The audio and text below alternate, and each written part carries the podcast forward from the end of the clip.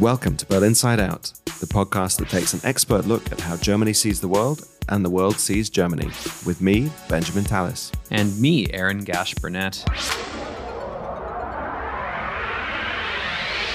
Welcome back to Berlin Side Out, the foreign affairs podcast that takes an expert look at international politics from Berlin in association with the German Council on Foreign Relations. I'm Benjamin Tallis, Senior Research Fellow here at the Council, and I'm here with my friend and co host Aaron Gasch Burnett, a journalist specializing in German politics. Aaron, how did it come to this? It's our season finale already. Hard to believe it, isn't it? Yeah, it, it, it is actually. It seems like just yesterday, and yet forever ago at the exact same time that we recorded our first episode uh, in Berlin's summer heat, I might add. And now we're wrapping up our first season in the February cold. That's right. And the mere 105 episodes that we've squeezed in between now and then will be familiar to all of our listeners, I'm sure. But don't forget to catch up with any of you might have missed along the way. Yeah, as well as a few that you might like to listen to again, just to just to kind of brush up on some of the themes, um, if you think uh, that might help. Yes, our families tell us that's not the worst form of torture they've known from us. No, they even tell us that they like certain episodes. It's amazing amazing, isn't it? but um, I mean, now, uh, like then, uh, we have a lot to talk about. Ben, as you might expect, I've been thinking a lot this week about our first episode on Germany's Zeitenwende, and one memorable line we've heard over the course of the last few months in our work together uh, within uh, DGAP's action group Zeitenwende, which you, uh, of course, head up, uh, and that is a lot has happened, but not much has changed. Uh, what's your sense of where we're at uh, since we kicked off this Berlin Side Out discussion all those months ago with that first uh, chat about Zeitenwende? Well, Aaron, yes, I think back to that a lot. And it was Britta Jakob on our first episode who said uh, if only Olaf Scholz and his government followed through on what they'd promised, that would really be a Zeitenwende. We're still waiting for that to happen sadly. Just um, fulfill your commitments. that's right. Uh, do do what you said you were going to do. Um, that would be a Zeitenwende. But we've recently argued with the action group Zeitenwende that uh, this security transformation that we've been talking about throughout this season is incomplete, seriously incomplete, and it's also dangerously inadequate on its current track. So, despite the manufactured budgetary crisis, the Scholz government really needs to finish that task it started. Um, and that relates a little bit to the line you just quoted, which was actually from Minna Ålander, another yeah. of our guests on the first season, um, in the first episode saying that a lot's happened but not much has changed. And that's a harsher take, but I think it's fair, largely speaking. And the work of the Action Group Zeitenwende, and you can read our, our published assessment of this that came out just um, a little while ago. Uh, there's a link to that in our show notes. Um, but to actually finish the job, Olaf Scholz and his government would need to be really honest with the German people about the state of the world and about the state of Germany. I think it's useful to talk a little bit about that now to summarize a little bit where we're at uh, across the different themes which we've seen as being key to understanding this transformation. It's important to emphasize that indeed, though, among those things that has happened, uh, Germany has changed its stance on delivering weapons to Ukraine. We remember the uh, ignominy of the 5,000 helmets uh, early on. Um, clearly, Berlin's come a long way from that, and they've given Ukraine weapons in sufficient quantity to help stave off defeat. But Germany has been one of the key drivers of a policy that has stopped short of giving Kiev what it needs to win. And of course, we know that Scholz blocked the invitation to get Ukraine into NATO in Vilnius, together with Joe Biden, it must be said. And it's that uh, lockstep between Washington and Berlin that we talked about on the last episode that seems to be driving this current policy, which many of the analysts in our action group, many of the experts, don't think is going to do the trick, don't think it's sufficient to either help Ukraine win um, nor to actually secure Europe in a proper way. And so this actually makes us all less safe, which was precisely not the intention of the Zeitenwende speech. I think back to uh, Caroline de Gruyter, something that she said on our episode on Central and Eastern Europe, that the country that has changed the most uh, in Europe since February 2022 is Germany, and the one that still needs to change the most is also Germany. um, and uh, this uh, basically, I think, speaks to uh, this tendency within the country to sort of self congratulate. Um, as we heard from Roderick Parkes in the first episode, congratulate ourselves because we broke national taboos without thinking, okay, what's actually really needed. Exactly. It's, it shouldn't be about your own taboos. It should be about looking at the state of the, the world, looking at the state of our geopolitics, looking at the state of our security, and not saying, look at how much we've done, but saying, what do we need to do? do, need to and do? then go out and doing it. And I think this is something that's really frustrating for a lot of analysts and experts here in Berlin at the moment, is the shift in government rhetoric. And we've seen it again this week from Olaf Scholz calling on others to do more and saying Germany is the second largest supporter of Ukraine in absolute terms, and that's true. But in relative terms, compared to GDP, Germany is really quite far down that list. And while it is the case that others also need to do more, there's no doubt about that. And we could look in the direction of Spain, of Italy, of France on that. Even the UK, which took a more of a lead early on in the conflict, but has stepped back somewhat since then they can all do more, but Germany too should be looking at what it needs to do rather than what it's done, and that's what is still not happening. And also, can is there more that it can do? How um, is it doing everything it can? You know, Taurus would be a huge um, step in the right direction, symbol of that, right? Well, that's it, Aaron.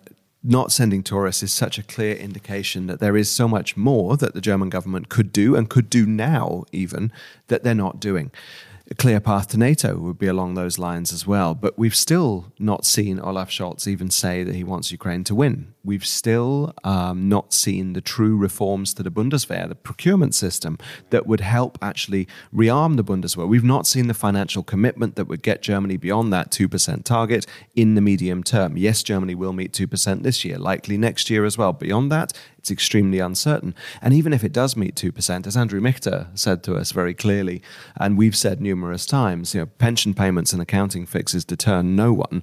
It's what you get for your money that's important. And Germany is way short of having the capabilities it needs um, to meet its self declared special responsibility for European security which is a phrase that's right in the uh, security strategy, which we're ill equipped to do at the moment. That's right. And I mean, one of the benefits of the national security strategy was it did lay out a lot of the current problems that Germany faces, a lot of the current challenges, the state of the world as it is. But it wasn't strategic in any meaningful sense in terms of prioritizing, in terms of clarifying, in terms of allocating resources and laying out a clear plan to achieve a particular and clear vision and to understand how to seize opportunities to do that together with allies and how to address threats and to ward off those threats to getting to that goal.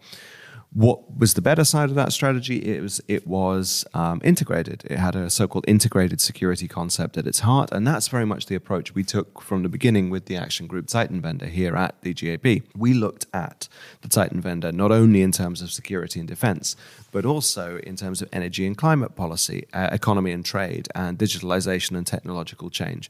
Why did we do that? Uh, because there were clear spillover effects right from the off. Um, when it became clear that Germany wanted to take a different policy on Russia after the full scale invasion, one of the first things that was acknowledged in the Zeitenwende speech on the 27th of February was the need for Germany to get off Russian gas and fast. And Aaron, like so many things, that was impossible in German discourse until it became until inevitable. It became possible, yeah. Well, until it became inevitable, and this is well, we were alternative alternativlos until we decided to find an uh, find an alternative, right? Um, and so this gave fresh impetus as well to the discussion on Germany's energy mix, and put that discussion about whether there should be nuclear power, controversial topic that we touched on in episode five, um, what role fossil fuels should play in the mix, and what role renewables should play. Thankfully, the Zeitenwende speech and the process of the Zeitenwende opened up that conversation to put Germany's energy policy firmly in its geopolitical as well as its ecological and economic context. Now, it's fairly clear that not everything has yet been got right in that regard, but there has been some progress, hasn't there? Yeah, I would say so. I mean, we have um, we're no longer importing uh, anything from Russia as far as gas is concerned. We have seen some progress here, but we are still um, tremendously dependent on, um, for example, Chinese solar panels for um, that part of our energy transition, um, and we are actually going to be one of the last uh, countries in Europe to uh, even exit coal. Uh, so, and that's something we spoke about in episode five. Was our reputation as being a climate leader has also taken a huge beating since uh, February 2022 as well. So, a lot of Zeitenwende is needed. It certainly is, um, and there's no site like the present to get cracking with it. Uh, this this is the problem. I mean, change change is difficult. Change takes time, especially if you don't start. And while Germany has started, it's really not gone far enough or fast enough. That would be one of the main messages coming out of our action group, Zeitenwende. And if you look in terms of who supplies Germany's energy, sure, Germany's got off Russian gas, which is a step forward. But its new mix of providers includes Qatar and Azerbaijan, neither of which are exactly democratic standard bearers or champions of liberal values in the world. It does also include Norway, which might have a better claim to be such. Some people, um, including I think it was mentioned on our episode six uh, by Guntram Wolff, see the problem in the past as having been a lack of diversity of supply. Whereas others, myself and I, think you included, Aaron, would see dealing with authoritarians and enriching autocrats um, as inherently problematic in itself for geopolitical, moral, and ecological reasons. So that points to the need to accelerate the country's green transition from fossil fuels to renewables, which we heard a lot about from Claudia Kemfert and also from Wiebke Winter and others. But the problem is what you mentioned just a second ago. A lot of that green transition is dependent on China. So there is a serious geopolitical risk that has not been factored in properly to Germany's green transition. Yes, exactly. And that's another uh, thing that we have obviously talked about uh, in week six um, when we discussed geoeconomics and the kinds of dependencies that Germany has developed um, when it comes to authoritarian regimes. Something we also have to address uh, in a new grand strategy for Germany, which we are going to talk about here a little bit more in depth in a minute. Um, and we have also discussed in our episode with the Canadians uh, about the need to um, look at our allies, particularly Canada in this case, uh, to diversify properly and to be sourcing from uh, our friends as opposed to our adversaries. That's right. And one thing that's become very clearly out of our conversations with business leaders during this process of the action group Zeitenwende is that they are very keen to work more closely with government to better align the sources of our prosperity with the sources of our security. But they do need government help to do that. I mean, businesses do risk assessment on the basis of their bottom line. They don't always necessarily factor in geopolitical risk or the risk to the societies uh, where they, they operate, or particularly the societies they're based in. So, in this case, German companies should perhaps be thinking more about uh, the impacts on Germany as a whole of their business activities, but also they need help from government to seek alternative markets. If our message is we should be seriously de risking from China, even to the stage of decoupling, which we've discussed on the show before, then where are the alternative markets for this? And why are we um, not helping these businesses find alternative markets? If we think that is a geopolitical priority,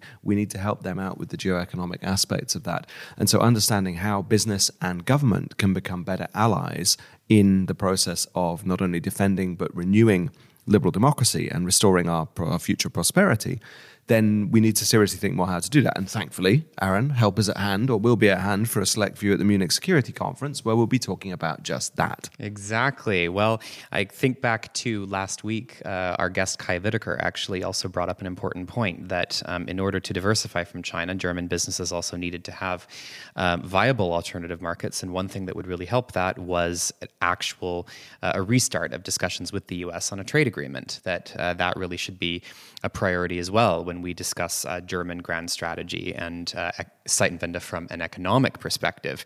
Um, but realizing uh, Zeitenwende from you know every aspect of it, I think requires you know it, it requires Germany to have that new grand strategy. Now, strategy has historically been a dirty word in German foreign policy, uh, something uh, that we've somehow moved beyond in Germany in some sort of end of history world of yesterday, as you like to call it. Uh, ben, you were even called a fascist on Twitter recently for advocating that Germany have an actual grand strategy. yeah, this is one of the odder insults I've received on Twitter because I think I was talking about the need for to have a grand strategy and at all. To, to, uh, to have a strategy at all, indeed, and also to have something that could unite the nation around.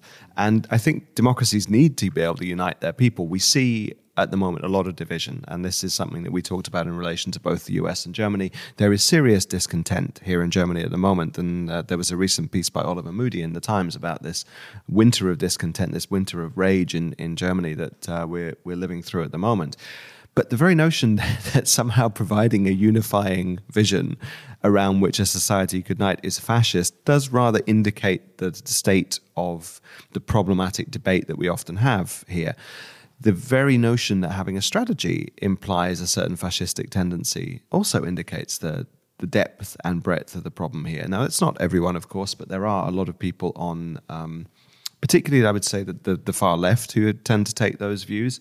And I think it's incumbent upon those in the centre, whether they be centre left, centre right, or centre centre, to say actually there is potentially a progressive vocation for the nation. Now, you could call it uh, patriotism or you could call it progressive nationalism. Nations really are still a major point of identification for most people around the world. Now, this is uncomfortable for a lot of uh, progressives in particular to talk about. It's uncomfortable for a lot of people who believe in the European integration project very deeply to talk about. And it's uncomfortable for Germans to talk about because, in the same way that many Germans think their country has got over the need for strategy, that sort of base desire to have a strategy, they think they've got over nationalism as well. And this post national society has been a feature of Germany's post 1945 um, situation.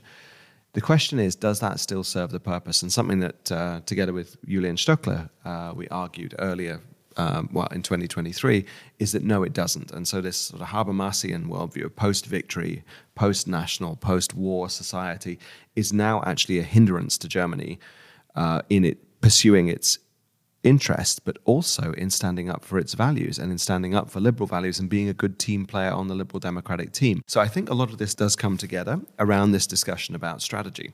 And that's why we're excited to be doing more on that. Well, and I find this critique that having a strategy is somehow inherently immoral uh, to be ridiculous myself for two reasons. The first is that, as our friend Chris Alexander said uh, this season on Berlin Side Out, our adversaries certainly have a strategy. uh, second, prior to February 2022, Germany did in fact have a strategy. Um, a strategy is still a strategy, even if you don't call it that or you don't say the quiet part out loud. It is a mistake to think that there wasn't one or that you don't have one or that you've moved uh, beyond the need for one because the strategy was quite simple. It was to outsource our energy to Russia, our economic growth to China, and our security to the United States.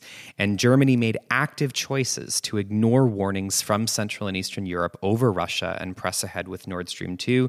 It chose to ignore American and Asian warnings about an increasingly threatening China. And it chose to ignore expert warnings that Germany needed to invest more in its own defense to plan for what might happen to America American security guarantees, given the rise of Trumpist isolationism in the US Republican Party.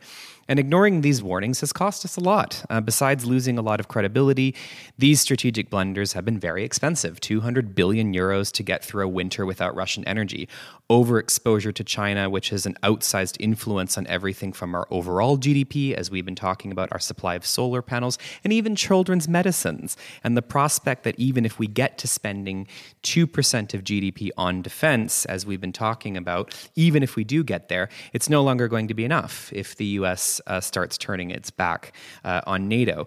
Uh, for years, German foreign policy has placed interests above values. Right. And it's the question of how explicit people were willing to be about this that also raises some of the suspicions about grand strategy. Right. And I mean, Germany, it, many of Germany's allies have been clear that while Germans think they have not been pursuing their interests, everyone else largely sees Germany has been pursuing its interests. It's just rather miscalculated them and took a very narrow view of that, putting it in economic and geoeconomic terms first, much like it pursued its interests through creating the European Union, in which it's been so instrumental in doing, which benefits all, but certainly benefits Germany out in an outsized fashion.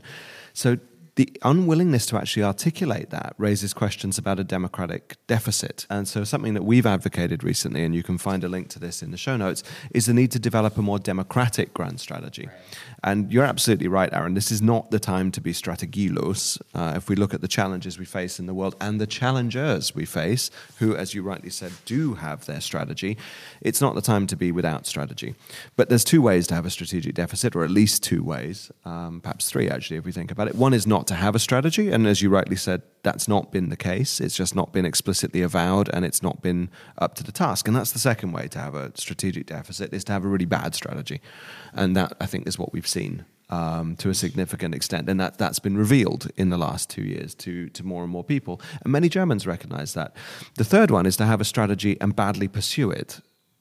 And if it, this is, I think, something that touches upon what we've talked about in relation to the Scholz government a lot, which is they do seem to have a plan, they do seem to have a goal in mind, um, and I would say that falls into the last two categories of strategic deficit, which the goal, which is basically to maintain as much of the world before February 2022 as you can.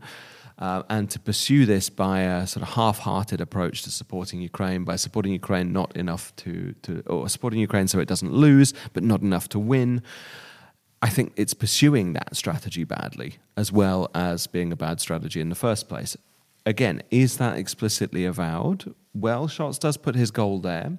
Does it actually add up to a grand strategy? I would argue no, because it doesn't go across the different fields that we identify. So, for example, geopolitics, geoeconomics, the technological transition, and ecological transition.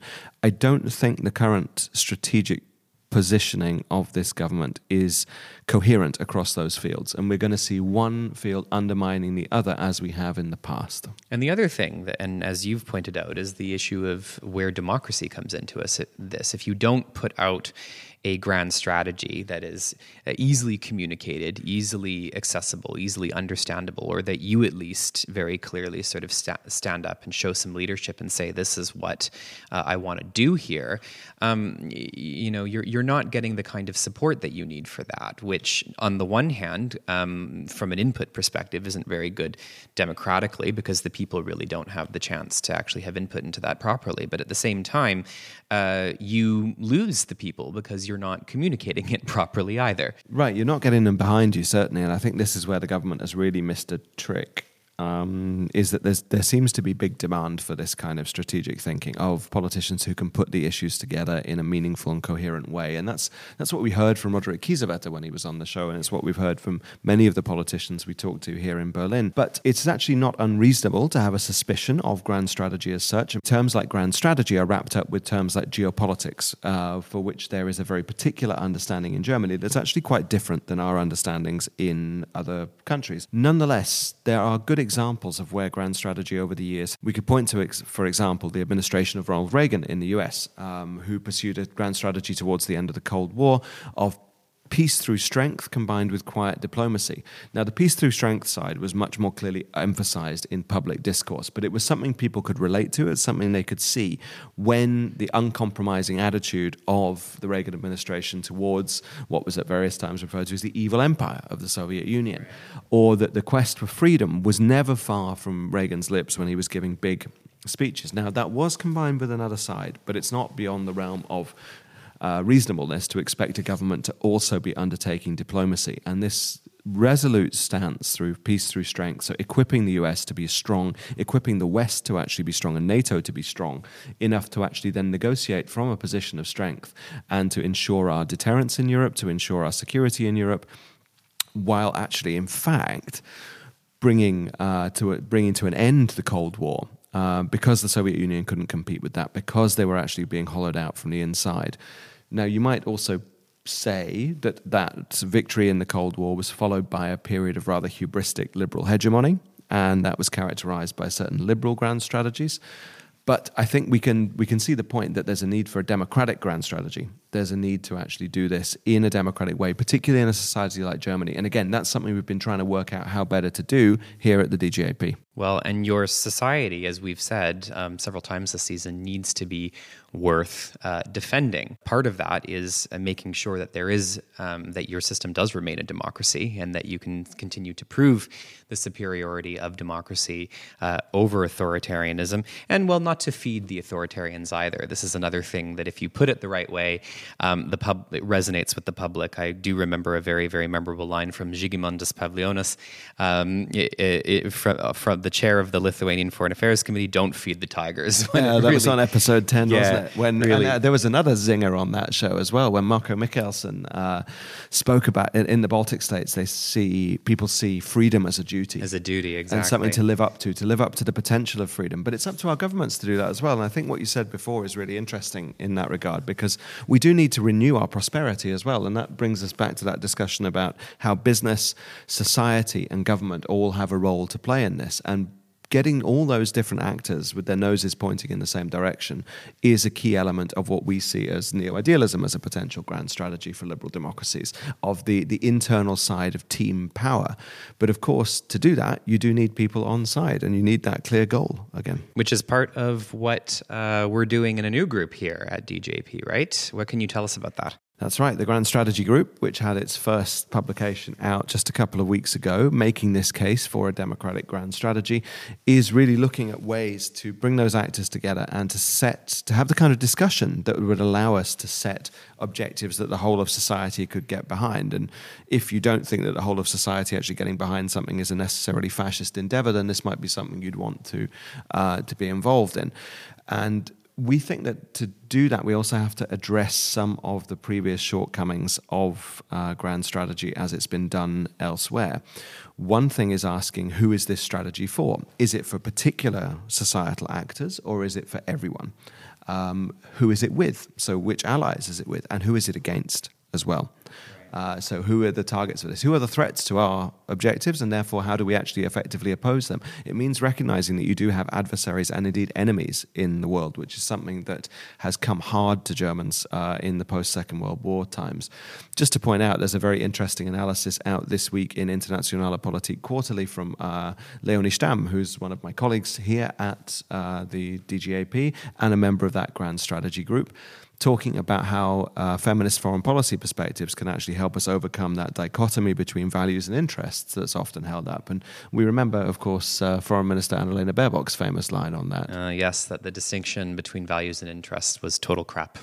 That was a direct quote in English, total yeah. crap. Yeah. Um, so, how to, over, to overcome those, or how to actually recognize, which is what uh, Foreign Minister Baerbock was getting at, that these things are highly complementary. They're not necessarily opposed if you conceptualize them right. And the kind of work that Leonie is doing on that, I think, is really valuable in helping open up ways to, to see those things as linked as complementary and as having potential uh, coherence. Ben, a lot of points that we have talked about, um, both when we were just discussing grand strategy just now and Zeitenwende, uh, have come up several times over the course of our season. We talked about uh, the need for strategic change to help Ukraine win and the opportunities uh, that would bring. That think back to our interview with Ukraine's Deputy Prime Minister Olha Stefanishyna, uh, there alongside Mick Ryan and parliamentarians like Radovan Christian Klink, and Alexander Müller. Um, we talked about how a new grand strategy is much easier. Uh, to realize and more likely to be successful if we kick it off with Ukrainian victory. One of the reasons we've talked about Ukrainian victory so much is because of the role that we think that plays in actually set, helping us set our strategic picture and set up the better platform for a grand strategy that can uh, actually serve the interests and values of liberal democracies. I mean, at base, what I think we should be aiming for is to harness our ordering power to try and create a world in which is not only safe for democracy, but in which free societies can thrive. And obviously, that has a lot of different components. But one of the key elements of that at the moment is facing down the biggest threat to that, which is Russia's assault on Ukraine and its assault on liberal democracy and liberal ordering if we don't face up to that and if we don't push through for victory, it sends terrible signals about our resolve. It sends terrible signals about our preparedness. We know we lack capabilities in Europe alone. So we continue to rely on the US uh, at the moment, and that's that's another discussion that we've had repeatedly through this season. But also, whatever capabilities you have, if you don't show you're willing to use them, and if you show that you'll back down, or if you show that you're not going to pursue your interests, um, which in many cases are, as we said, the defense of our values, then it makes you a much more tempting target. It makes Vladimir Putin look and say, know, maybe they're a bit soft. Maybe we can actually get our way there, or maybe we can bully and intimidate them into doing that without even firing a shot. And so I think this this is why many of us see Ukrainian victory as essential to put the West, to put the democratic world in the best possible strategic position to then go about achieving its strategic goals. So that's something that's very important as a question of mora- morality and right for Ukraine. It's essential that uh, Vladimir Putin's aggressive acts don't get rewarded for that reason, but also because if they are, it will directly threaten us. Uh, eventually, it puts us in a far weaker position. Well, as you uh, just uh, quoted Marko Mihkelson there, one of our guests um, this season, uh, chair of the Estonian Foreign Affairs Committee, uh, freedom is a duty. And I think that probably encapsulates uh, what you said um, very neatly. And it was our there. other guest on that show, Artis Pabriks, of course, who said in Berlin Yeah. previously that we are ready to die for freedom. Are, are you? We're willing to die for freedom. And that's the signal we're really not sending at the moment at all. That's one of the reasons why uh, we specifically decided to start looking at Germany's relationship with Central and Eastern Europe um, before we went to France and the UK and the US. Um, we did that partly because these are the countries that really get exactly what we're talking about the importance of freedom as a duty, of, of deterrence, of really being able to uh, set a precedent um, or to avoid Putin setting precedents that are favorable to Russian aggression. Exactly. And the Central Eastern European countries have, with the obvious exception of Hungary and some wavering in a couple of other places, had a much clearer view of the threat from Russia and what to do about it. We've seen serious leadership from uh, the Baltic states, um, from Poland on the military side of aid to Ukraine, from the Czech Republic. And what the Baltic states and the Czechs in particular had in common, uh, also with some of the Nordic states on this, is that they combined the moral cause together with the need for material support for Ukraine. And while a lot of people have said that's to do with those countries' history with uh, Russia or with the Soviet Union, the Russian Empire in different forms, we think it's really actually to do with the future. It's about safeguarding that future um, because people know the cost of living in unfreedom in those societies from their historical experience, but they don't want that for their kids. And they also see the possibility of actually reviving hope if we get our domestic societies right. And getting that together is what inspired uh, me initially and now us to develop this concept of neo idealism that we've seen coming out of the Baltic states, which there's a bit of work to be done on it yet, but we're in the process of doing it.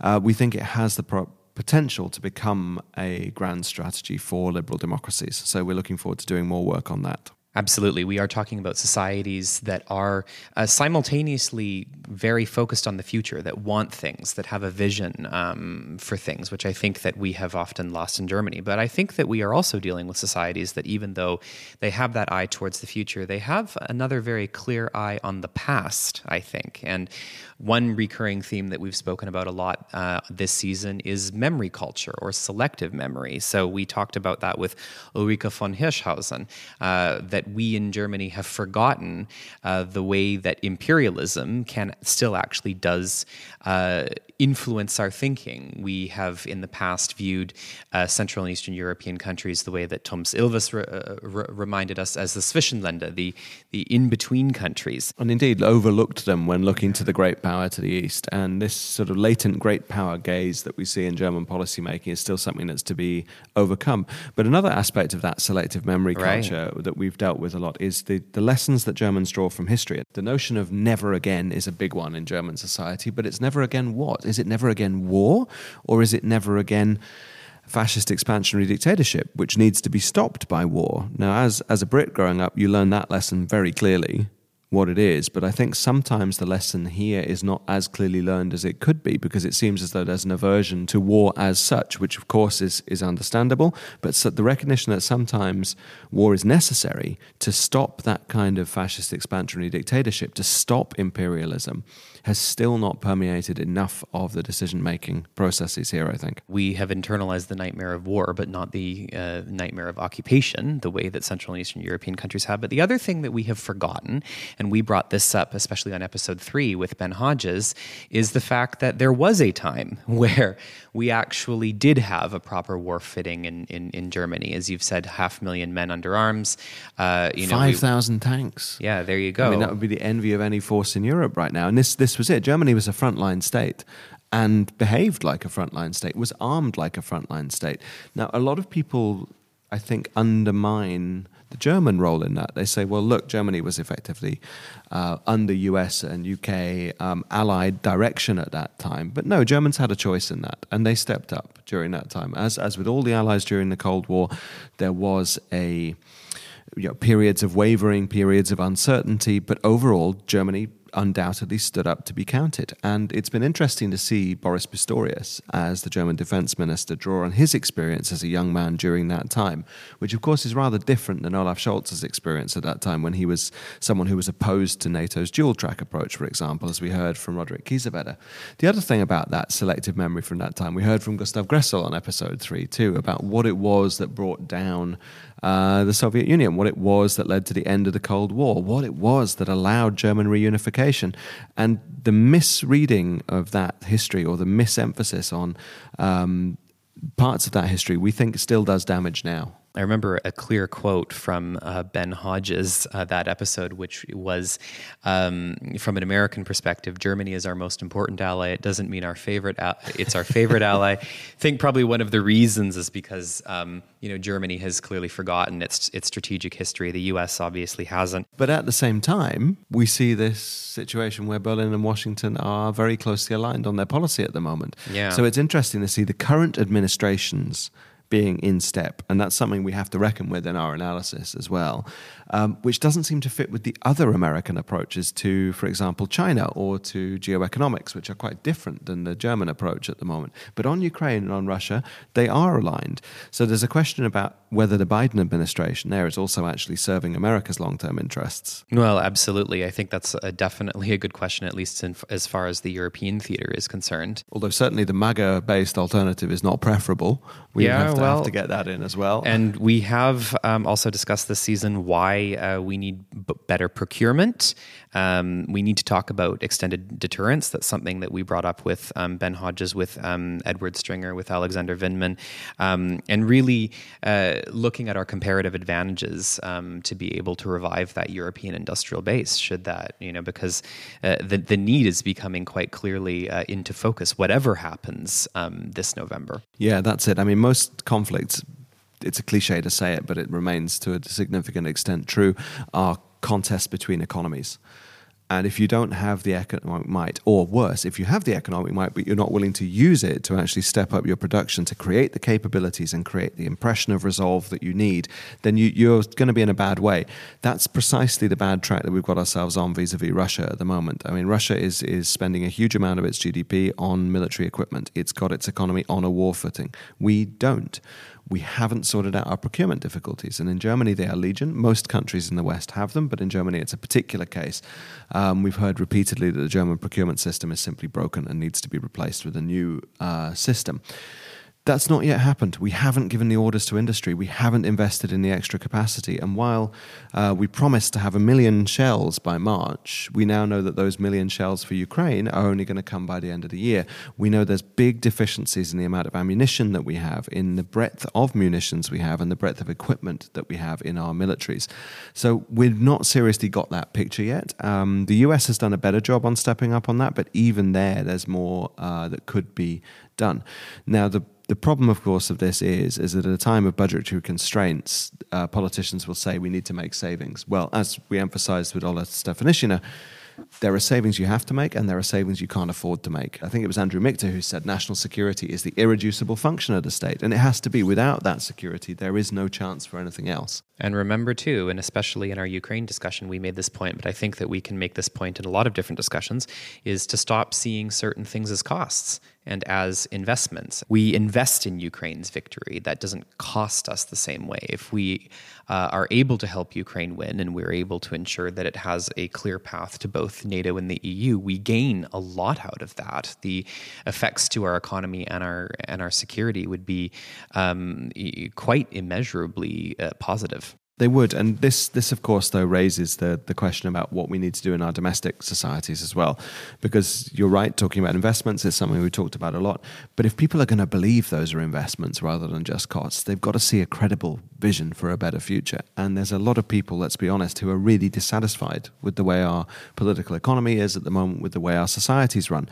What's been really encouraging in Germany recently has been to see more than a million people come out on the streets in cities across the country in the main cities in the west, the north, the south, but also in the east of Germany to protest against the AfD, uh, the Alternative for Deutschland, um, or Alternative for Germany, which is an anti democratic party.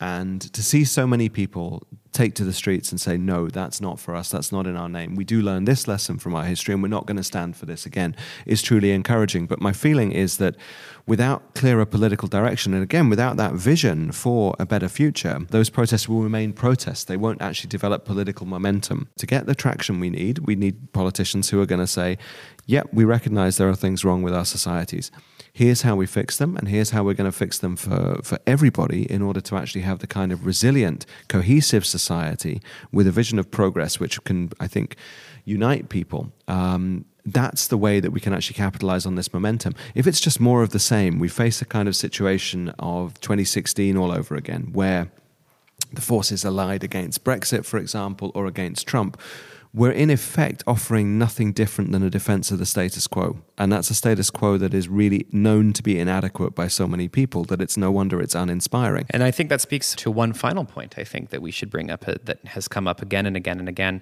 uh, this particular season. Obviously, there is, as you've said, the, be- the need for better leadership and more vision. But the other thing that has been encouraging, as you've just alluded to now, is the German public. Um, it has consistently been ahead um, of uh, the elites on questions of uh, support for Ukraine, even on questions of becoming less dependent on China. We've seen public opinion polls uh, really demonstrate uh, that Olaf Scholz uh, doesn't really have public opinion to hide behind because public opinion is already ahead of him. Jan Eichhorn gave us one of our more most memorable quotes this season about. Is this, is this going to be cake? yeah, exactly. The, the cake quote about, you know, have it, eat it, and not get fat from it. But we have discovered um, from his research that Germans really do care about these questions of geopolitics and geoeconomics, even if they wouldn't use those terms.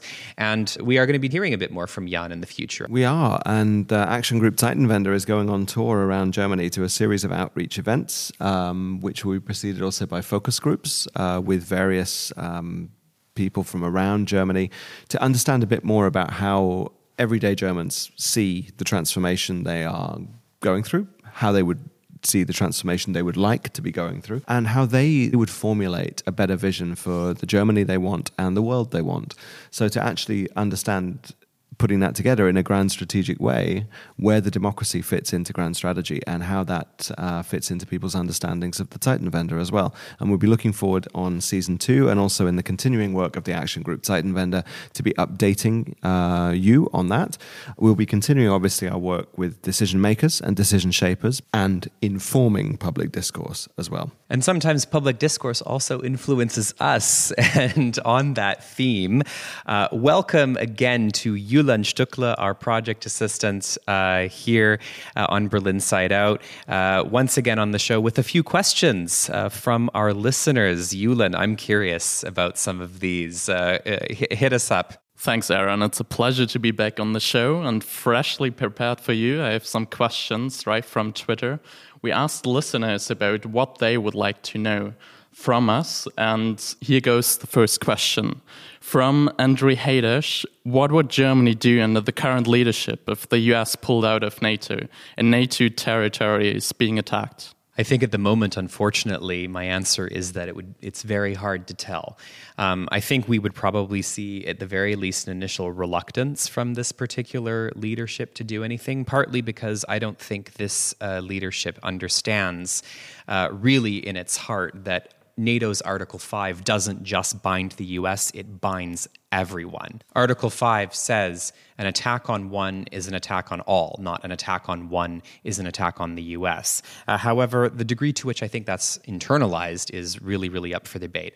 Uh, at some point, I think that this leadership would probably be pulled into um, needing to act, partly because also they know uh, that uh, Germany's own security, um, territorial se- security, uh, would be uh, potentially jeopardized if they didn't. Um, I mean, who's going to act uh, if suddenly we have a missile attack um, somewhere near Berlin uh, if Germany doesn't act in, in, in, reverse, for example? This is a really important question to address right now. So, Andriy uh, Haidash, thank you very much for raising this, and thanks for all your continued support for the show on Twitter. We, we've noticed and we appreciate it. Thank you. A lot of people would say this is scaremongering. I don't think it is. I think this is about being prepared and thinking in potentially worst case scenarios because if you're prepared for the worst case scenario, then you'll definitely be prepared for the better ones.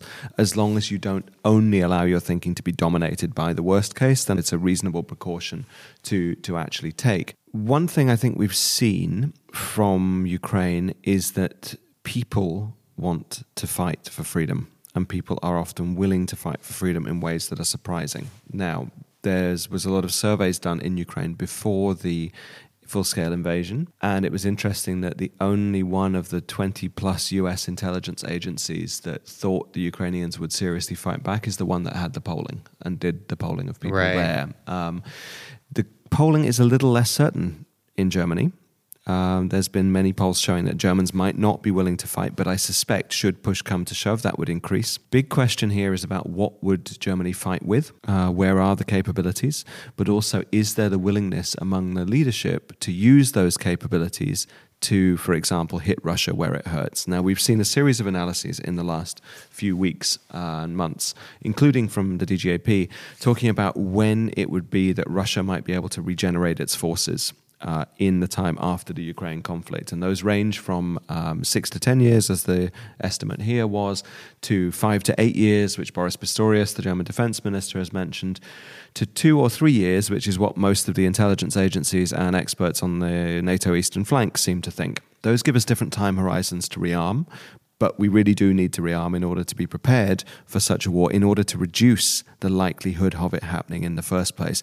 If you look a bit tasty, if you look like you're tough enough, then the likelihood of getting attacked is far, far lower. And that's the situation we have to get to a situation where Vladimir Putin looks and says, mm, not today don't fancy that.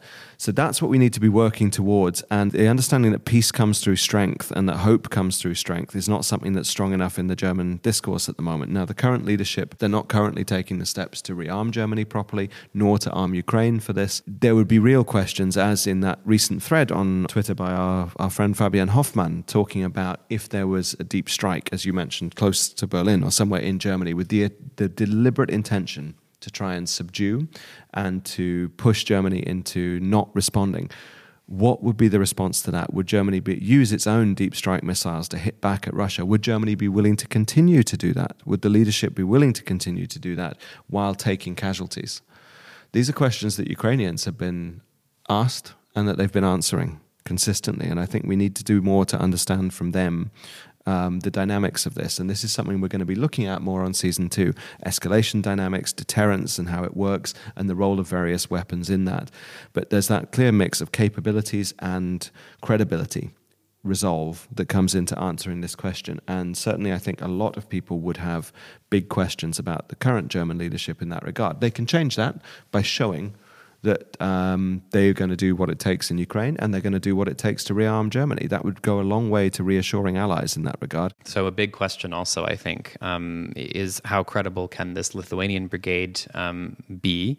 Uh, that would give us a few clues as to what the answer to this question would be. I think Ben and I obviously um, share uh, some pessimism around how leadership would react to something like that. But I do think that if we look at how Germans themselves have reacted to Ukraine being attacked um, and the huge shifts in public opinion that we've seen there, I do think that public opinion might actually be more likely to shift uh, in favor of uh, responding um, to an attack on a NATO member. That's right. And the brigade does play a key role in this. Obviously, they will be there from 2027 in Lithuania, 4,000 German troops uh, as the tip of the spear. Now, the tip of the spear requires the follow on force as well, of course, but that would be a real test for Germans being put in harm's way. And it's interesting to note when, when Artis Pabriks said, We're willing to die for freedom, are you? that uh, didn't take into account the role of the German soldiers in their own capacities who have died in the defense of freedom in recent years in campaigns around the world many more of them would be put at risk by the deployment of that Lithuanian brigade, and that would be a true test of Germany's commitment. Now, of course, that brigade has to be properly armed, and as we've discussed, that brigade is currently without its tanks and is being used as the test case by Boris Pistorius to push through the kind of reforms that he wants. It's his battering ram to a better Bundeswehr, and understanding how that process goes will give us an, an idea again about uh, German resolve. A listener from Scotland asks How can we balance fast strategic decision making with democratic processes, especially when we're officially not on a war footing? Is it more complex and does it take longer rearming and building up a real deterrent force now compared to earlier phases? This is an interesting question and one that comes up a lot in Germany, where slowness is still praised as a virtue and deliberation is praised as a virtue.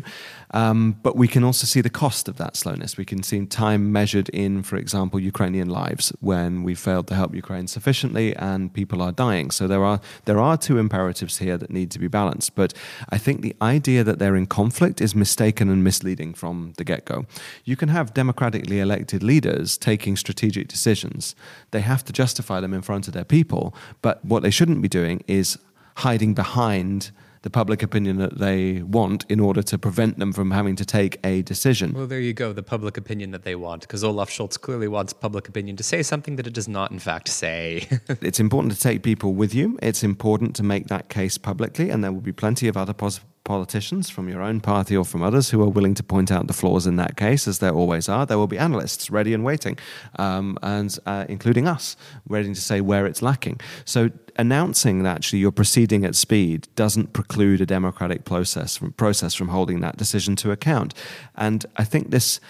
Um, is especially telling when you see a particular example about rearmament. So, MBDA, who are one of the main makers of missiles in uh, Europe, who make the Storm Shadow, Scalp, and Taurus missiles, have very clearly said we are waiting for the orders in order to be able to upgrade our production. Why? Because we need the legal permission as well as the order in financial terms to make it worth to or make it possible to invest in our capacity and start producing this lethal kit. So there's a clear political block on that, and it's actually being slowed down by leaders who aren't taking that decision, or rather, they're taking a decision the other way, but they're not admitting it. The Chancellor Olaf Scholz has uh, made um, a lot of hay at various times throughout this whole uh, war with Richtlinienkompetenz, or the idea that he has the last word. So he really could take um, certain actions if he wanted uh, to take them. The problem is is that there are so many actions that he is unwilling to take. We've seen this with uh, Leopard tank deliveries, which uh, were debated endlessly before he finally uh, agreed uh, to them, partly due to um, public opinion being in favor and partly due to uh, parliamentarians in the Bundestag that were able to use that uh, to be able to put pressure on him. I do think that democratic process, when politicians and parliamentarians are doing their job in a democratic system can actually um, help uh, enhance this whole process by putting pressure on the chancellor. We saw that the Bundestag really uh, did do that job when it came to leopard tanks. Where did it recently fail to do this job? That would be uh, with uh, Taurus deliveries, where there was a very politicized debate. Um, in the Bundestag recently, where the governing coalition parties, despite many of those uh, members within that coalition being privately in favor of delivering Taurus, uh, voting against a motion to deliver Taurus because it came from the opposition uh, Christian Democrats. This, of course, is ridiculous and it does a lot to damage um, credibility and uh, public faith in the democratic system, especially when, as Ben, you've pointed out to us before, uh, that these same government parties are probably just going to bring their own uh, motion uh, later on. Well, two, two of them will. Yeah, exactly. Not the SPD. Not the, not the not Social going to be Democrats. happening anytime soon. It doesn't help faith in our system from the public to be having this kind of politicking, to you know vote uh, against a motion to deliver Taurus because it comes from the opposition party, to eventually uh, table your own that you'll vote for, which says the same thing. As you've pointed out, that does nothing for public uh, confidence. Democratic process, I do think, can be very constructive if Democrats are willing to do their job. And when it came to this Taurus motion, they did not. Leadership is not undemocratic. Let's be clear. Taking a position, having a strategic position, is not undemocratic at all. I can't help but think that this is to do with the way that we've lost faith in our own systems at times and a lack of faith in the future of democracy to deliver. And so instead of saying, actually, it's a strong democratic move to take this position, to go out in front, to make the case, to do that leadership, um, to take, take leadership seriously, instead it's about muddling through and it's about maintaining an inadequate status quo. So I think this, this relates to our bigger problem. It also relates to which leaders we're dealing with. To be honest with our people, this is the other thing, and that's what Ben Hodges was very clear about on episode three. Talk to them he? like Talk adults. to them like adults, and this is also what Andrew Michta said um, uh, recent, more recently. That Joe Biden hasn't done that job in the U.S. either. It hasn't given that big, rousing, unifying speech that would have taken support for Ukraine out of being an issue for his administration and into being an issue for the American people and for America as such to get behind. So it's what you do. It's not the democracy. It's what you do with it. I think that counts here. But again, that does require having those leaders, and we have a question on that, don't we, uh, Julian? Stephanie asks, what is really going on with Scholz? Well, to truly answer that question, I think we'd need to widen the range of experts we draw on. Maybe we could ask that Polish jogger in for a chat. Aaron, what do you think? For, for, those who don't know, that's an insider Berlin, Berlin politics joke where Olaf Scholz was supposedly advised or reassured in his opinion by a Polish jogger he encountered on his way around the Spree and the, the parks here, um, which may be one of the few people he does take advice from, uh, other than his very, very close circle of uh, Wolfgang Schmidt, Jens Plötner, and others in the uh, Kanzleramt. And we've, we've been asked also. Uh, we, we frequently address question, address the, our listeners in the Kanzleramt. I, I suspect they may not include those three, but we do know that people in uh, ministries around Berlin and around Europe do listen to our, our show. We've had very many um, positive comments on that, some aggrieved comments at times as well, where they think we've uh, been unfair to how certain things have played out. Um, but it's been very good to see that the show has got traction in the political uh, circles around Europe and in the US as well, as well as with uh, people who've engaged with us on Twitter and elsewhere throughout season one. Dr. Rune Lindig would like to see Olaf Scholz and Jake Sullivan or Jens Plötner on the show. Oh, well. well, all, all I can say is herzlich willkommen. You'd be welcome here on BerlinsideOut. Um, you know, Chancellor Scholz, uh, National Security Advisor Sullivan, uh, Advisor Plötner. Please do consider this your invitation to come on the show anytime. Get get in touch with Julian Stöckle and he'll make the arrangements for a very spirited discussion. Absolutely, we don't pull our punches here on BerlinsideOut but that's part of the democratic uh, process as well to have that debate and have that discussion. So we, Rune, we would be uh, delighted to see them on. We're very happy for your support as well, which has also been consistent throughout the series, and to have your questions too. He also asked why they are pushing Europe into a direct conflict with Russia by not supporting Ukraine's victory and the defeat of Putin. Well, indeed, I think we've touched on that quite a lot throughout the series and also in today's show. Um, but there's differences of opinion on this and differences of vision quite clearly. Many of us do see that this is what is more likely to happen as a result of the current strategy rather than uh, defeating and properly thus deterring Russia in Ukraine. We risk emboldening the Putin regime, rewarding its aggression, and making an assault on ourselves more likely because we demonstrate our weakness rather than our resolve. Um, as to why, there are many open questions about that. Difference of strategic view, um, I think, is clearly behind that and also, uh, and something that we'll discuss a lot in season two as well, uh, a certain reading of escalation dynamics, which basically is a fancy way of us saying, well, what would Russia do if we were to back Ukraine to the absolute hilt, um, deliver Taurus, which would enable the Ukrainians to hit things like the Kerch Bridge, arm ourselves to the teeth. Yeah, I mean, this all of this would make, in the view of many analysts, an expert conflict less likely the other part of this, of course, is the kind of world you want to see afterwards. If you are clinging to the world of yesterday, if you are, as some claim, dreaming of going back to business as usual with Russia, then it makes more sense not to back Ukraine to win.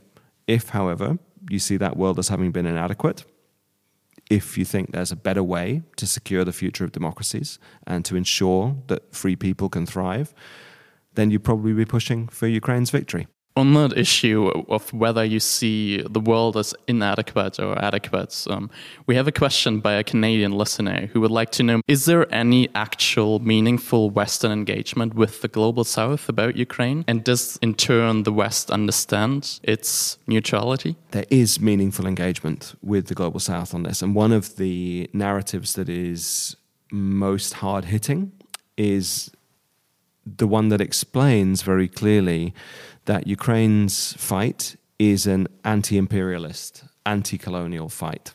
And that this is a Russian imperial power trying to impose its will on Ukraine and trying to subjugate Ukraine. Now, that's an experience, of course, many in the global south can relate to through their history and even through their, their present. So that's something that does resonate. However, what I would say is that in general, the West is getting its engagement with the so called global South wrong. We should be saying, what, what are actually the sources of our attractive power here? Why are we trying to woo the global South when actually they should be attracted to us and they should be coming to us and trying to get us on their side. I think this is more to the point. And so we've got that whole dynamic the wrong way around. Now, to be attractive in that way, we need to give credence to it. And that's about, again, rebooting our attractive power at home. That means in economic terms, but it also means in showing um, why free societies can prosper and why they're better places to live. Aren't those the kind of lives that you would actually want to live? And genuinely making those available and open to more people around the world. So that means more inclusive ordering. It means better um, openness to those countries. But in ways that serve the interests of democracy and liberalism. And let's be clear, Global South is an inadequate term. I give it about a three year lifespan before we come up with something different. That's going to take a lot in terms of getting ourselves right, uh, but also getting our liberal ordering right. And it was interesting to see Margus Tsahkna, the Estonian foreign minister, writing in The Guardian on this just before Christmas. And I'd recommend people to go and have a look at that article about how the last few years uh, have really shown the poverty of great power politics of the kind that Russia has been able to get away with, and why we need to get away from that in our democratic ordering. Well, and China definitely engages in those particular politics. So I think this question will become certainly uh, more important as time goes on. China is obviously watching uh, very carefully what happens uh, in in Ukraine and what Russia is able to get away with, because it will use that as a precedent for its own playbook. So having new ways to engage with the the, the global South is important, but um, at the same time, um, there has to, I think, be uh, some expectations of the global South, um, which is to to simply say, look,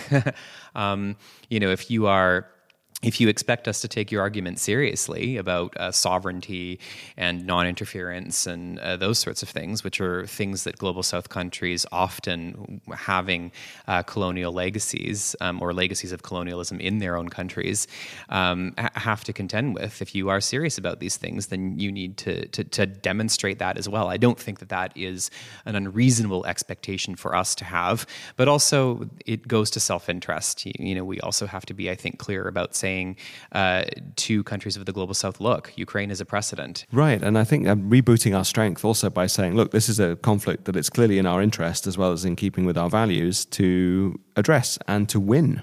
Uh, would be a great way of demonstrating that kind of strength. Because if we don't do that, particularly in Europe, where it's so close to us and so obviously in our interests, what does that say about our ability to intervene meaningfully or solve meaningfully more complex further away. conflicts further away? So this sends all the wrong signals in all the wrong ways. But I do think, Aaron, that we have to acknowledge the failures of the past, Western engagements with the world, the kind of ordering that we made, the hypocrisies involved in that, and the damage that was done to liberal ordering by things like the Iraq War, by the failure in Afghanistan. And one lesson that neo idealism certainly learns from the failures of neoconservatism is not to impose democracy at gunpoint. That doesn't work. And trying to do so only brings harm rather than good. So I think we have to demonstrate our strength. We have to demonstrate our resolve. We have to demonstrate our attractiveness. And we have to show that by decisively engaging with liberal ordering, generally liberal ordering, doing more business with those who are like us in that regard, we can bring more people into our circle by showing that actually we have not only the moral but the material superiority that we claim for our societies. So by giving real meaning and credence to that, that's I think the best way to actually engage the so-called global south in the long run and to work to a situation where there is not a global south, but rather there is a democratic world. Thanks very much to our listeners uh, for those questions and to uh, Julian for bringing them up. Now, uh, Ben, Julian, we've talked a lot about serious recurring themes uh, here as well as audience questions, but I know we've had a few other highlights uh, this particular uh, season. remember that train ride to Prague? Yeah, that's one of my f- absolute favorites. We had such a great crowd together, and doing two events back to back, one in Berlin and one in Prague, gave us the chance for the beautiful train ride, which I recommend everyone to, to take. You go through the Elbe Valley. After you've passed through the plain of Brandenburg, you go through the Elbe Valley, through the Elbsandsteingebirge, as it's known, the Dresden, the Saxon Switzerland. And it's truly spectacular landscape. And the onboard restaurant serves truly spectacular Czech Pilsner, together with some excellent schnitzel, and together with a group that included um, Alice Stollmeyer, Alexander Vindman, Chris Alexander, Edward Stringer, uh, Paul Mason, even Roderick Parkes, formerly of this parish um, as well as Julian, Aaron, myself, and Jannik, our team here at uh, at DGAP, we were able to really get into the kind of conversations that we wanted. Also with with Jessica Toll, who gave you, I think, one of your uh, 있습니다. Favorite moments of the oh, season, Aaron. Yeah, definitely. We uh, bonded over the Union Jack dress that uh, uh, Geri Halliwell wore as part of the Spice Girls when we were talking about uh, Cool Britannia, the Britain of the 1990s. We were talking about that in relation to having that attractive society, that sort of soft power that really uh, makes people want to emulate you or to be like you, right? That's right. I mean, it's not, not only team power on BerlinsideOut, it's girl power too. Uh, we bring Yeah. everything from extended deterrence to ginger spice.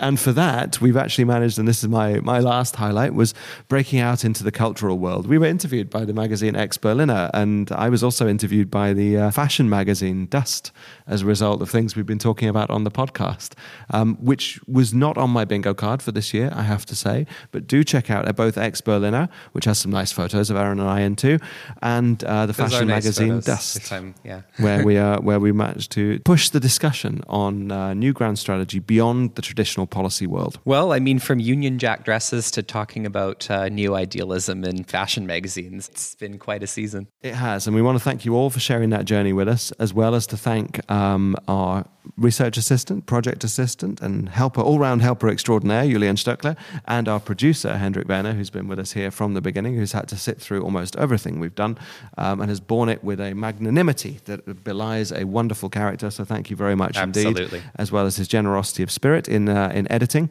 Um, thank you to all our listeners for joining us for season one. Fear not, BerlinsideOut will shortly be back, not only with season two that we can confirm is going to be taking place, where we have more discussion on the kind of missing links between some of the things we've talked about so far, but in the interim period. a very special Munich side out that will be coming from the Munich Security Conference in a couple of weeks' time. Yeah, we are looking forward to that for sure, as well as bringing you a second season. Do uh, stay tuned for updates from us about that. But for now, that's not just it for this episode, but for the season on BerlinsideOut. Huge thank you to listeners and our team. Until then, from Berlin, Ciao und bis bald.